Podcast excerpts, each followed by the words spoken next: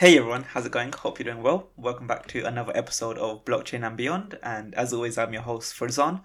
On today's episode, we'll be discussing Bitcoin. I'll go over the background of the project, what we know about the people or persons behind it, how it functions, and how it's changed our understanding of blockchain technology uh, since its inception. And then, as always, I'll round up with my own opinion of the overall project. So, starting off, Bitcoin is a cryptocurrency which operates on the Bitcoin blockchain and it has been operating since 2009, making it one of the oldest and most widely accepted cryptocurrencies in the world.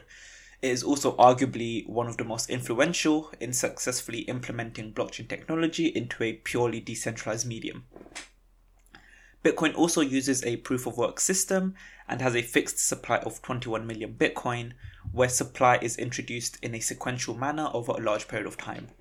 And if neither of what I just said makes sense, don't worry, I'll cover it on a bit further further in this episode. So the the person behind Bitcoin goes by a pseudo anonymous identity known as Satoshi Nakamoto. As far as we know, he was the original inventor of Bitcoin, and he used this identity to discuss Bitcoin with others on online forums. He eventually published a paper titled Bitcoin, a peer to peer electronic cash system, which delves into the key concepts behind Bitcoin, such as how coins are moved, how blocks of data are timestamped, how transactions are broadcast, the incentives for the people participating in the network, and also how proof of work functions. And although the paper is only nine pages long, a lot of the, the text is more about the context in which Bitcoin was created and why it was created. It makes a lot of references to our current financial systems, um, especially surrounding the 2008 financial crisis, um, which is which is something that I think everyone should read and get a good understanding of. Um, but the paper also goes in depth regarding the mathematics behind Bitcoin um, and how the network, you know, adjusts itself as as the network expands, which isn't going to be everyone's cup of tea, so it's not something that everyone needs to particularly know. So the next part is discussing how proof of work actually works because it is the, the fundamental underlying um, algorithms in, in Bitcoin. So for, for the sake of simplicity, I'm going to use two terms, uh, or I'm going to combine the use of two terms. These are nodes and miners, um, and I'll explain what they are, but when while I'm explaining it, they basically mean the same thing.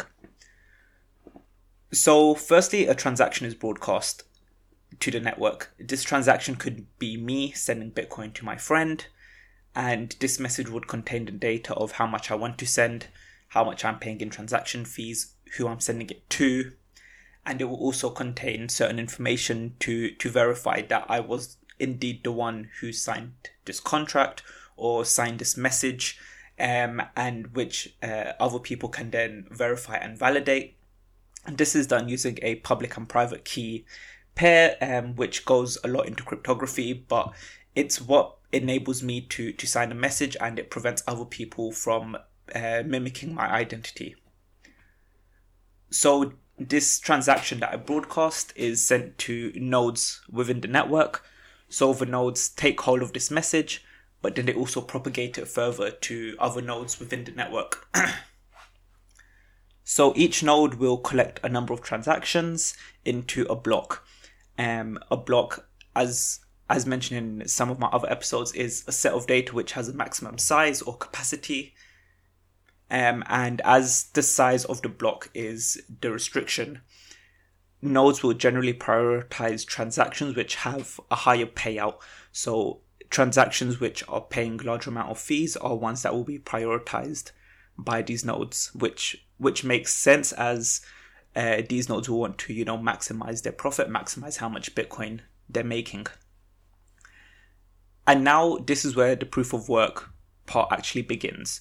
So for the block of data that they have created and gathered, they will begin to find the proof of work. So they will carry out a calculation involving the set of transactions, a answer from the previous block, and also an unknown number.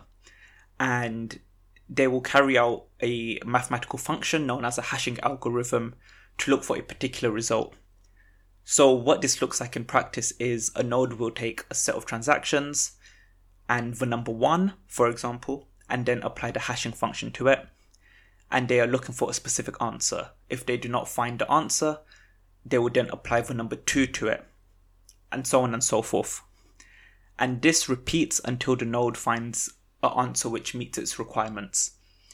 And the type of number it's looking for is a number which begins with a certain number of zeros.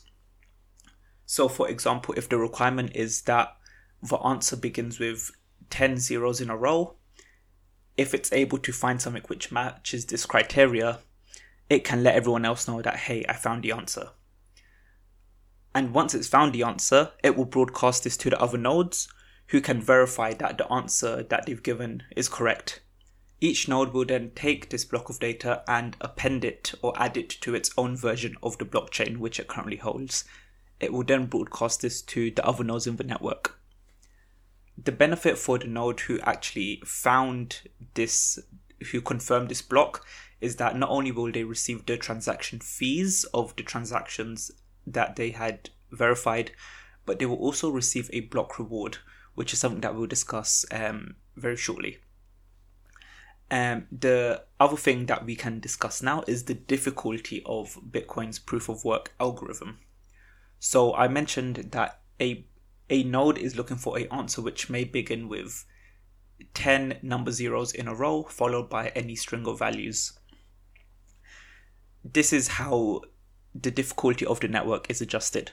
So as more and more people use the network, the network has a higher capacity or is measured in hashing power.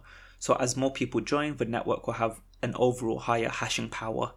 This represents how many calculations can be done in a second. And as part of Bitcoin's code, it will automatically adjust this to represent the increased capacity of the network.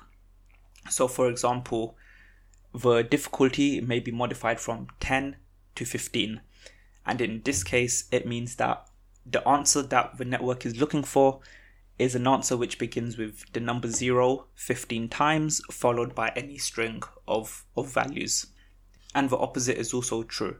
If the network's capacity drops for whatever reason, the difficulty modifier is reduced, making it easier to validate transactions.